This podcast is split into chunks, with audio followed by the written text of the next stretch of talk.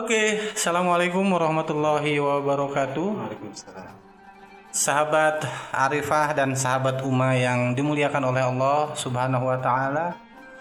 Alhamdulillah pada hari ini kita bisa bertatap muka, bersilaturahim di puasa di bulan suci Ramadan tahun 1441 Hijriah.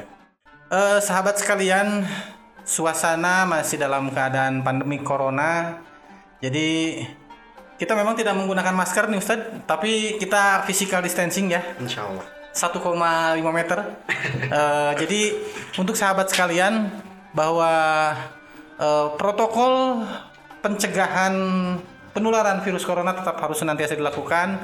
Kita harus bisa menjaga kesehatan, sering cuci tangan, menggunakan masker apabila kita jalan-jalan keluar. Ustadz, kita nggak menggunakan masker nggak apa-apa ya? Gak apa-apa. Insya Allah nggak apa-apa lah ya.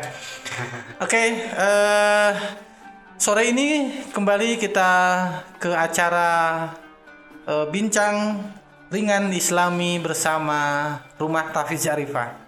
Dan untuk sahabat Uma dan sahabat aplikasi sahabat Arifah yang belum menggunakan atau belum mendownload aplikasi UMA, cepat lo mendownload karena aplikasi UMA itu sangat lengkap. Di sana ada fitur murotalnya, ada fitur hafiz Qur'annya, juga ada fitur-fitur Islaminya. Termasuk ada bincang-bincang ringan bersama para ustadz ya Ustadz. Ya.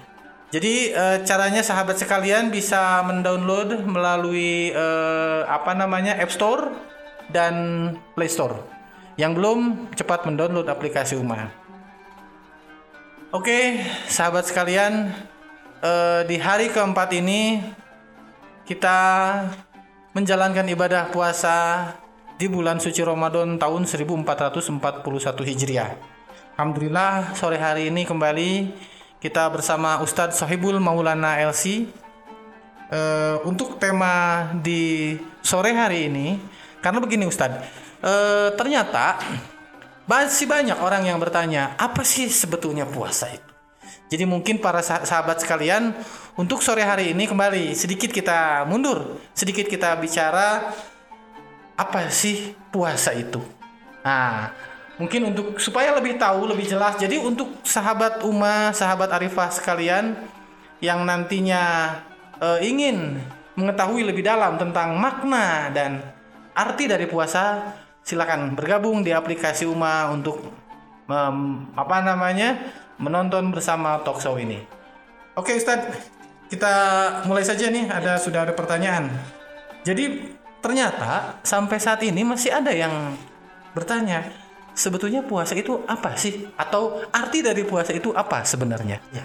Gitu Ustadz. Baik, bismillahirrahmanirrahim. Assalamualaikum warahmatullahi wabarakatuh. Alhamdulillahilladzi Rasulullah Rasulullah bil huda wa dinil haq yudhirahu ala dini kullihi wa kafa billahi syahida. Asyhadu an la ilaha illallah wa asyhadu anna Muhammadan abduhu wa rasuluhu. Allahumma shalli ala sayyidina Muhammad wa ala alihi wa sahbihi wa man tabi'ahum. Ya, jadi terkait puasa sendiri memang banyak orang yang belum memahami, belum tahu, belum paham gitu, apa sih puasa itu apa sih, sehingga ketika datang bulan Ramadan itu kebanyakan orang ikut aja gitu. Orang mengadakan tarawih, ikut tarawih. Besoknya ikut sahur, ikut sahur gitu. Sahur, ya, besoknya ya. Kemudian puasa, ikut puasa. Tapi untuk lebih jauhnya kadang-kadang tidak paham apa itu puasa gitu. Ya, ya. Makanya disinilah perlunya ilmu itu supaya kita itu bukan hanya termotivasi untuk bisa beribadah, tetapi dengan ilmu juga kita juga dapat beribadah dengan cara yang benar. Nah, untuk puasa sendiri sebetulnya itu kan berasal dari bahasa Arab as-saum atau as-siyam. Secara bahasa artinya adalah menahan. Jadi menahan dalam bahasa Arab itu adalah saum atau siyam. Nah, namun kan untuk pemaknaan sendiri ada pemaknaan secara bahasa, ada pemaknaan secara istilah.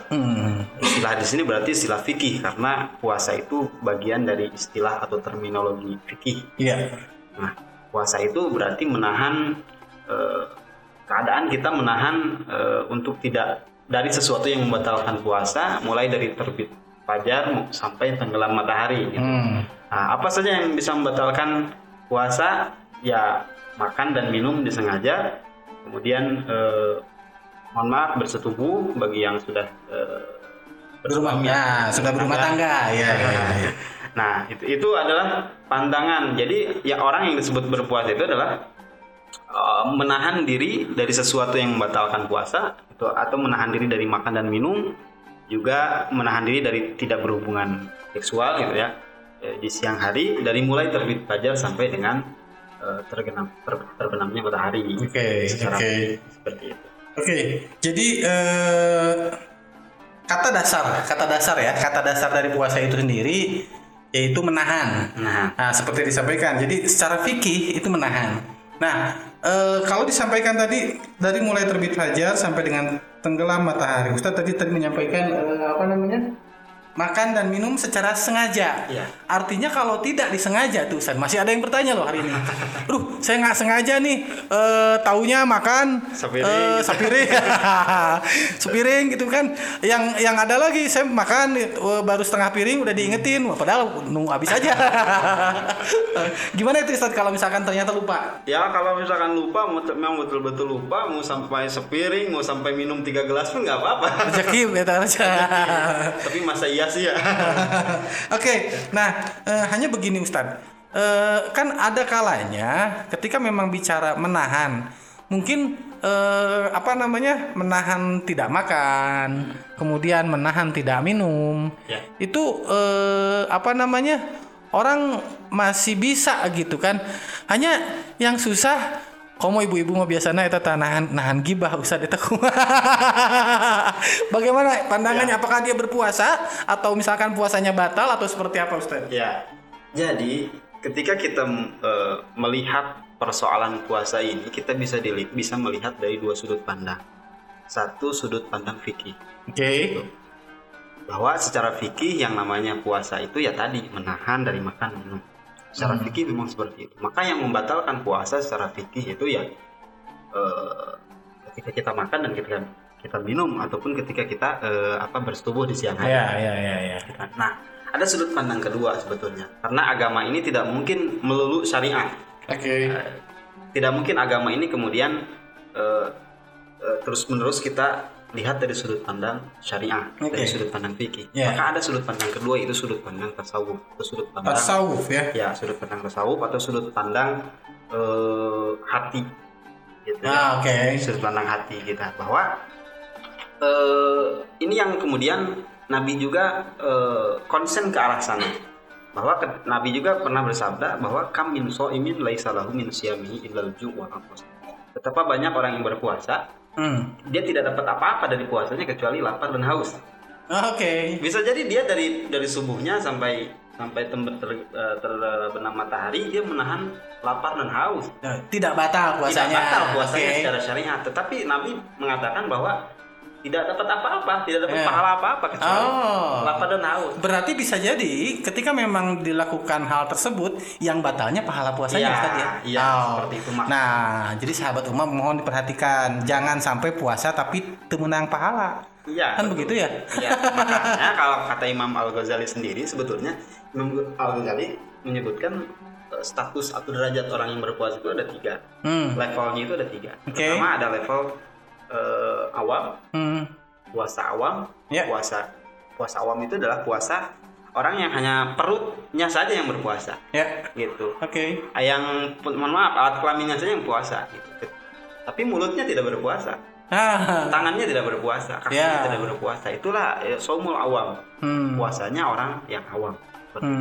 Nah, ada tingkatan kedua kata Imam Ghazali, saum al-khos. Puasa orang yang khusus, orang yang lebih dekat kepada Allah. Bagaimana itu? Dia bukan cuma sekedar mempuasakan perutnya saja, tetapi dia juga selain perutnya, dia juga mempuasakan tangannya. Ketika dia berpuasa, maka tangannya itu direm lah sedikit demi sedikit supaya dia melakukan sesuatu yang lebih baik. Kakinya juga direm gitu. Kakinya ikut berpuasa. Kemudian pikirannya juga ikut berpuasa, hatinya ikut berpuasa. Itu level puasa khusus gitu.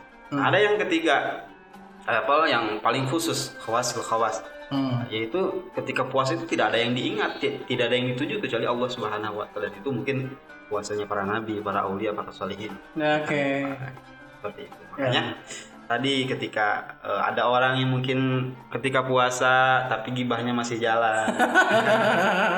Ya secara syariat dia puasa, tetapi secara sudut pandang hati, sudut pandang pahala dia keguguran. Gitu. Kalau saya sih enggak, Ustaz. Si eta jiga nama. Tuh, eta geus badai ya tatenya. Oke, sahabat Uma, sahabat Arifah sekalian, barusan kita sudah mendapatkan pengertian sedikit tentang puasa. Jadi tadi Ustaz menjabarkan baik dari sisi fikihnya, dari sisi tasawufnya, seperti apa makna puasa itu sendiri. Nah, kemudian masih ada juga yang bertanya nih, Ustaz. Kapan sih Allah sudah Kapan Allah mewajibkan kita selaku umat Nabi Muhammad SAW untuk mulai berpuasa? Silakan Ustaz. Ya. Jadi karakteristik Islam itu, Islam datang tidak langsung semua beban diberikan. Dublek gitu sekaligus gitu. Sekaligus. Pasti ada yang disebut dengan bertahap, tahapan atau at-tadarruj fit tasyri' gitu kan. Ada tahapan, bertahap, tidak sekaligus. Nah ini kalau kita lihat dari sejarah ternyata puasa itu, puasa Ramadan itu Allah wajibkan itu di tahun kedua Hijriah. Setelah Nabi hijrah dari Mekah ke Madinah, tahun pertama nih, tahun keduanya baru Allah wajibkan umat Islam untuk berpuasa. Nah itu pun dulu teknisnya tidak seperti sekarang. Dulu ketika awal awal mula puasa diwajibkan, orang itu masih bisa memilih. Mau puasa nggak? Kalau nggak mau, silahkan bayar fidyah. Ya, kalau sekarang kan yang sakit gitu kan ya. Kalau sekarang kan yang fidyah itu untuk orang yang sakit ya, tidak bisa. Betul. Tidak diharapkan lagi. Betul. Nah dulu masih gitu. Anda mau puasa nggak? Oh saya besok mau puasa. Ya udah puasa. Oh saya besok nggak akan puasa. Ya udah bayar fidyah. Dulu masih seperti itu. Nah, lama-kelamaan kemudian ada perintah yang lain. Ada ketentuan yang lain. Makanya setelah itu kan ya ayyuhalladzina amanu kutiba 'alaikumusiyam kama kutiba 'alal ladzina min qablikum la'allakum tattaqun. Ayyaman ma'dudat. Faman kana maridun aw 'ala safarin. Itu kan selanjutnya 'alal ladzina yutiqunahu fidyatun. Di sana rinci bagaimana rincian bagi orang-orang yang tidak bisa berpuasa seperti apa. Namun seperti itu kronologinya kata Ibnu Kasir dalam tafsirnya seperti itu bahwa pada mulanya orang disuruh memilih, bebas mau puasa enggak, yang mau puasa silahkan puasa, kalau enggak silahkan bayar fidyah. Kesini kemudian direvisilah kemudian fidyah itu hanya untuk orang yang sakit, yang tidak bisa diharapkan kesembuhannya, atau bagi orang yang sudah tua. Ibu-ibu menyusui biasanya juga. Itu pun di kalangan mazhab, ulama mazhab ada perbedaan pendapat ya.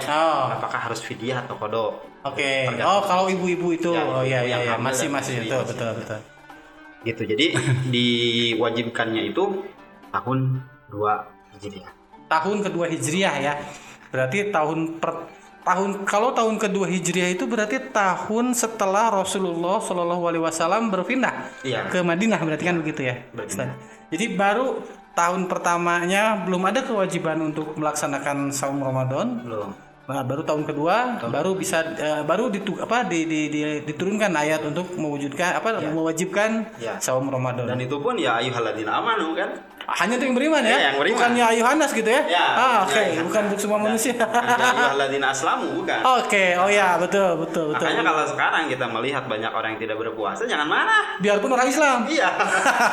Status mereka Islam, bukan iman. Ingat, puasa hanya diperintahkan bagi orang ya beriman. Dia Islamnya KTP meureun eta. Sahabat Uma sekalian, sahabat Arifah yang dicintai dan dirahmati oleh Allah Subhanahu wa taala. Cukup seru nih pembahasannya. Tadi disampaikan bahwa ternyata saum Ramadan itu diturunkan oleh Allah atau diwajibkan oleh Allah kepada umat Islam yang beriman atau yang memiliki kualitas iman yang cukup ya. Di tahun kedua Hijriah. Masih ada pertanyaan nih Ustadz nih.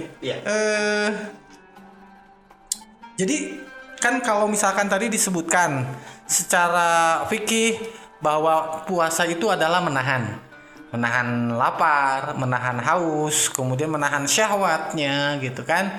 Sehingga mohon maaf untuk para suami istri tidak melakukan hubungan di siang hari gitu kan. Tapi masih juga ada yang bertanya, nah sih tujuan ya kalau kita coba, pernah ada yang bertanya juga, sebenarnya apa sih tujuan diwajibkannya puasa itu? Ya, silakan Ustaz. Jadi begini, kalau kita bertanya, banyak orang yang mungkin bertanya juga, kenapa sih Allah mewajibkan A? Kenapa sih Allah mewajibkan B? Kenapa Allah menyuruh A dan Allah melarang B? Ketika kita dihadapkan dengan pertanyaan seperti itu, maka sebetulnya itu hak Allah. Okay. Ketika Allah ingin menyuruh atau melarang sesuatu, itu hak Allah. Yeah. Jadi kita tidak berhak untuk bertanya kenapa atas apa yang diperintahkan atau dilarang oleh Allah Subhanahu wa Ta'ala. Tapi di luar itu kita bisa mengambil hikmah. Tidak apa-apa, tidak masalah ketika kita mencari kira-kira apa sih hikmah dari diwajibkannya atau dilarangnya A atau B. Dalam kapasitas itu tidak apa-apa kita bertanya. Tapi kalau sampai bertanya kenapa Allah mewajibkan A, kenapa Allah melarang B, itu yang bermasalah. Nah, sebetulnya ketika kita ingin menggali hikmah dari diwajibkannya berpuasa, kita juga dapat melihat di ayat Al-Baqarah di sana dijelaskan kan ta'allakum tata. Bahwa salah satu tujuannya itu adalah supaya kita bertakwa kepada Allah. Nah, ada upgrading lah ketakwaan, atau minimalnya ada refresh setahun sekali itu ada gitu. Kan minimalnya bagi orang-orang, makanya kan tadi orang-orang yang beriman yang disuruh untuk berbuat itu orang beriman. Nah, bagi orang beriman, bulan Ramadan ini menjadi ajang yang sangat besar untuk bisa merefresh keimanan. 11 bulan mungkin dia disibukkan dengan kehidupan duniawi, 11 bulan dia mungkin tidak terlalu dekat dengan Al-Quran.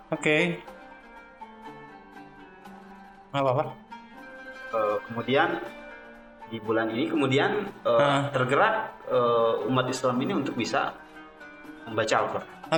Tergerak untuk bisa sholat malam. Gerak kemudian untuk bisa beramal soleh yang lebih gitu. Jadi bulan Ramadan ini menjadi ajang yang sangat berharga bagi umat Islam bisa untuk bisa merefresh keimanan dan ketakwaan kepada Allah Subhanahu wa Ta'ala. Baik Ustadz, kita kembali ke pertanyaan yang tadi Ustadz. Jadi kalau Ustadz tadi bilang kira-kira apa sih tujuan Allah mewajibkan kita umat manusia, katakanlah umat orang yang beriman untuk melaksanakan ibadah puasa. Tadi Ustadz menyampaikan bahwa hak Allah lah, hanya Allah yang punya hak untuk apa dasar, kenapa menurunkan, kenapa memerintahkan, kenapa melarang dan lain sebagainya. Tapi kita sebagai umat manusia, sebagai umat yang berpikir dalam hal ini diwajibkan untuk melihat hikmah atau kebaikan. Betul. Sehingga salah satu kebaikan dari saum itu sendiri adalah tadi seperti Ustaz sampaikan, banyak kewajiban kebaikan-kebaikan dari saum itu sendiri.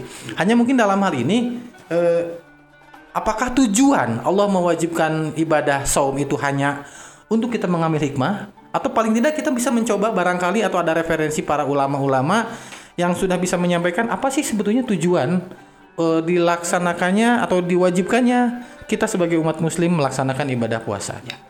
Tadi bahwa sudah dibahas bahwa salah satunya adalah supaya kita bisa meningkatkan ketakwaan kepada Allah Subhanahu wa Ta'ala. Itu pertama. Kedua, sebetulnya ketika proses berpuasa itu kan kita menahan lapar dan haus. Maka disinilah kemudian kita itu terdidik rasa empati dan simpati kita kepada sesama manusia. Dalam hal ini kepekaan sosial kita ini kemudian teruji. Apalagi sekarang Ustaz ya. Apalagi sekarang dalam suasana yang memang pandemik, banyak orang yang terdampak dan lain sebagainya. Maka seperti inilah penderitaan orang-orang miskin selama ini. Seperti inilah penderitaan para fuqara selama ini. Mereka menahan lapar, mereka menahan haus. Ketika mereka mau beli sesuatu mereka tidak ada uang, mau jajan istilahnya tidak bisa, membeli ini dan itu tidak bisa karena keterbatasan mereka. Nah, maka saat inilah kemudian kita ini di bulan puasa ini Allah ingin mendidik rasa empati kita kepada sesama manusia, supaya kita itu nanti kelak kita menjadi orang yang mau berbagi dengan orang. Oke. Tertarik Ustadz. Ada dalam surat Ali Imran ayat berapa tuh yang mengatakan bahwa ketika kita berbagi dalam keadaan sulit atau dalam keadaan sukar pun, kan begitu. Itu Allah akan memberikan sebuah kemuliaan. Itu kira-kira bisa dijabarkan terkait ayat tersebut? Ya. Alladzina yunfiquna fis-sarra'i wal kadhiminal ghaib. Itu kan Allah berbicara tentang ciri-ciri orang yang beriman, bahwa orang-orang ciri-ciri orang bertakwa, bahwa salah satu dari ciri orang yang memiliki ketakwaan yang sempurna adalah ketika seseorang itu mau berinfak di jalan Allah, mau berbagi di jalan Allah, tidak hanya dalam keadaan lapang saja, bahkan dalam keadaan dia berduka atau dia dalam keadaan keterbatasan, dia dalam keadaan kekurangan, dia pun mau berbagi. Maka itulah ciri orang yang ketakwaannya sempurna di sisi Allah. Karena kalau kita berbagi dalam keadaan lapang saja, dalam keadaan ada, kita punya uang, kemudian berbagi, ya wajar lah. Seperti itu ya. Okay. Sehingga di akhir saum Ramadan kita diwajibkan untuk berzakat ya Ustaz. Ya, ada. Ada juga kemudian kewajiban untuk melaksanakan zakat fitrah. Ya, jadi itu salah satu tujuan kenapa memang pada saat kita melaksanakan saum Ramadan, jadi pada saat kita melaksanakan saum Ramadan kita bisa mengerti seperti apa sih rasanya, mohon maaf, menjadi miskin itu. Seperti apa sih rasanya melapar itu, haus itu, sulit untuk mendapatkan makanan dan minuman. Apalagi sekarang kan masa pandemi seperti ini. Ya, betul. Ini orang kaya pun jadi miskin sekarang. Ya, kalau kata Pak Wapres itu kan ada namanya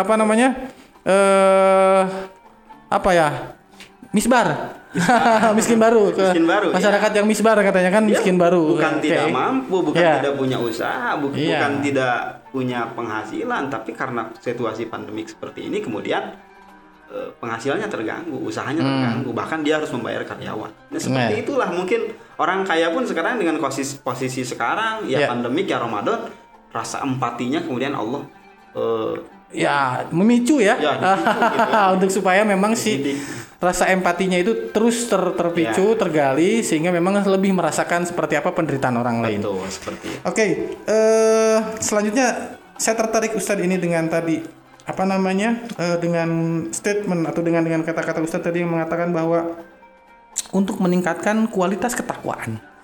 Nah, artinya kalau bicara untuk meningkatkan kualitas ketakwaan, apakah memang kualitas ketakwaan itu sendiri dirasakan atau terlihat pada saat sekarang melaksanakan atau di bulan Ramadan atau nanti pasca bulan Ramadan, Ustaz?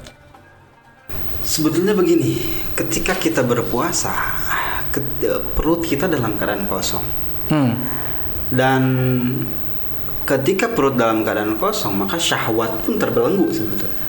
Gitu. Dan yang ada adalah motivasi kita untuk mau beramal soleh sebetulnya, seperti itu. Akan sangat dirasakan. Bisa kita bedakan posisi kita perut kenyang, posisi kita perut kita terisi dengan posisi kita perut kita kosong.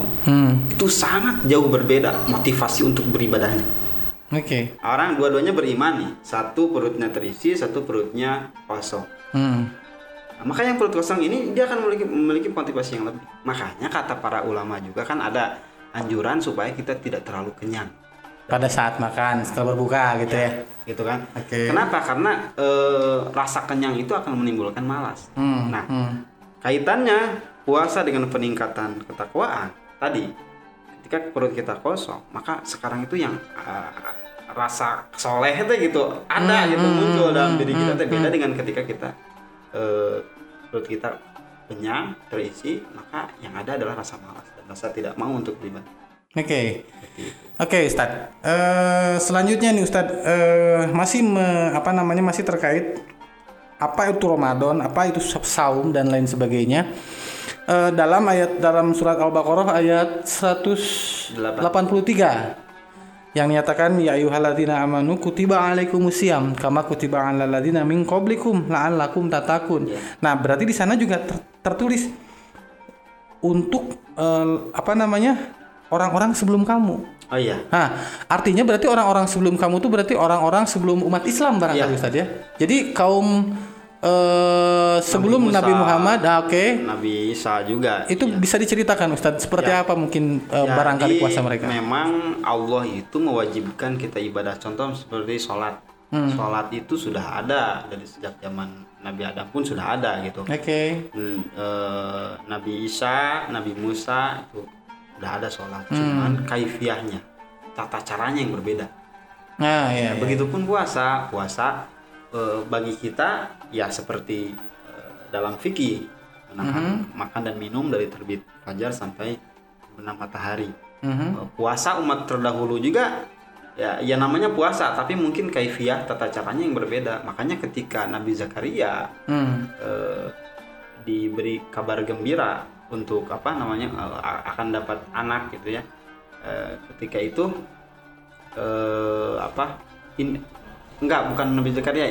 Maryam. Ini nadartu lirrahmani sauman falan ukallimal yauma insiya. Dalam surah Maryam disebutkan bahwa dia mau tidak akan berbicara dengan manusia. Itu puasa berbicara dan bahasanya saum gitu kan. Bahasanya saum. Ini nadartu lirrahmani sauma, sesungguhnya aku bernazar kepada Ar-Rahman, Allah Ar-Rahman, saum gitu. Saum itu apa? Menahan. Ya. Saumnya seperti apa? Falan ukalimal yauma insiya. Aku tidak akan berbicara dengan seorang pun gitu. Nah, itu disebut puasa juga disebutnya gitu. Nah, jadi orang-orang terdahulu sesuai dengan apa yang dalam ayat itu memang diwajibkan berpuasa, cuman tata caranya yang berbeda dengan puasa umat Nabi Muhammad SAW. Tata cara dan waktu barangkali Ustaz. Ya, mungkin waktu juga. Mungkin umat-umat sebelumnya itu kan tidak ada bulan Ramadannya barangkali ya. Atau seperti apa? Mungkin nggak ada bulan Ramadan. Iya kan kalau kita sering mendengar ada istilah saum sunat itu kan ada puasanya Daud. Berarti kan puasanya Nabi Daud barangkali ya. Nah, berarti bisa jadi puasanya Daud kan satu hari saum, satu hari tidak, kemudian satu hari saum lagi, jadi selang satu hari saumnya. Artinya kalau misalkan puasa kaumnya Nabi Daud itu satu hari saum, satu hari tidak gitu kan.